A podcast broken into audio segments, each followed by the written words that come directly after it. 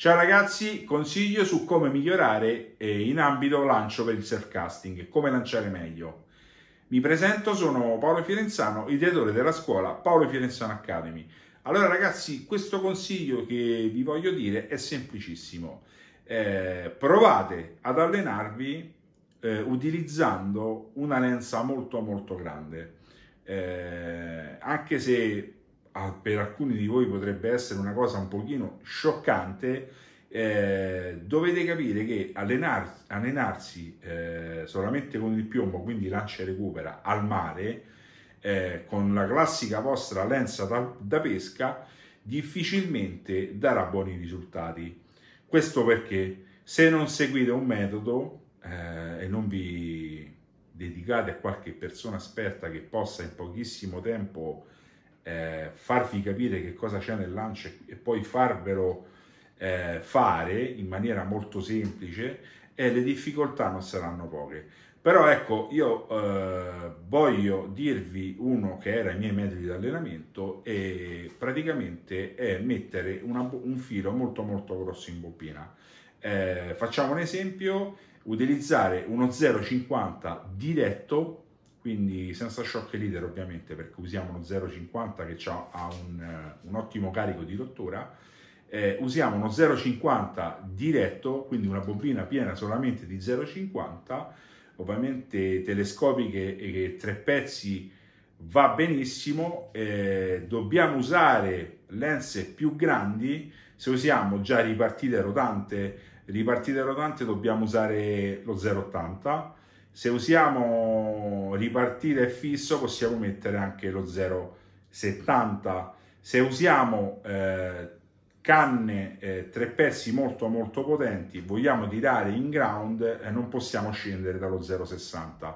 Quindi ecco, eh, la, sicur- eh, la, sicurezza prima di tutto. E adesso io vi voglio spiegare, eh, svelare quali sono il perché eh, usare una lenza molto molto grande. Prima di tutto eh, serve a non raggiungere il massimo della distanza e quindi a recuperare in maniera eh, molto più, più, veloce. Avendo erogato meno lenza, avendo fatto meno distanza, eh, ci vorrà meno tempo a recuperare e quel tempo sarà prezioso nel rimanere concentrati su quello che si dovrà fare poi nel lancio successivo.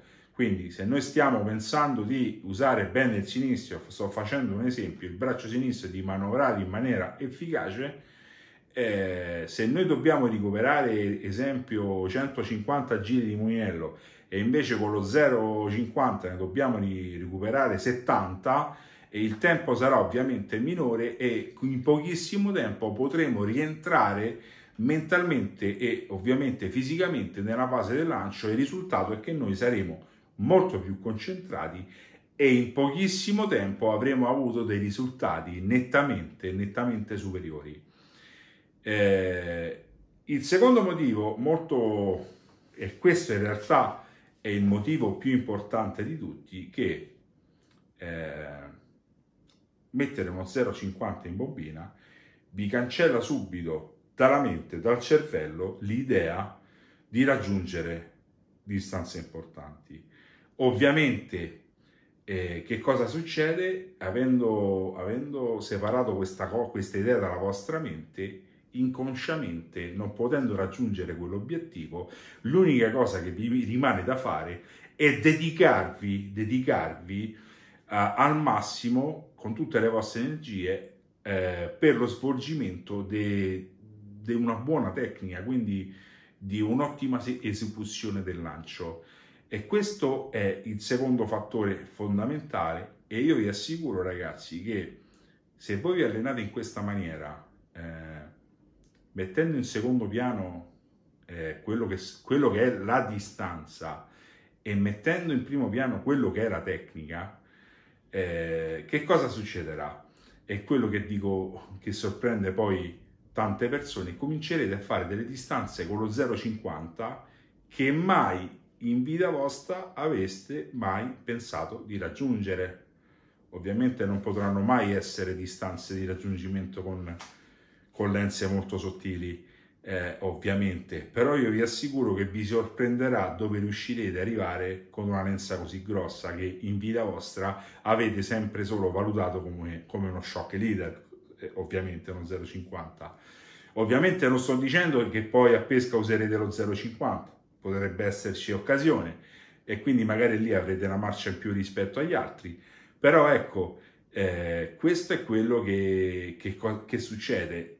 Il, avendo la mente concentrata sulla tecnica, che in realtà essere concentrati sulla tecnica e avere tecnica buona come obiettivo e non distanza farà sì che l'obiettivo di avere la tecnica farà sì che la distanza sarà nient'altro che una conseguenza alla buona tecnica messa in campo.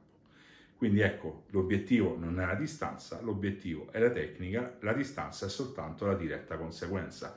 Ciao ragazzi, spero che il video vi sia piaciuto, ciao a tutti.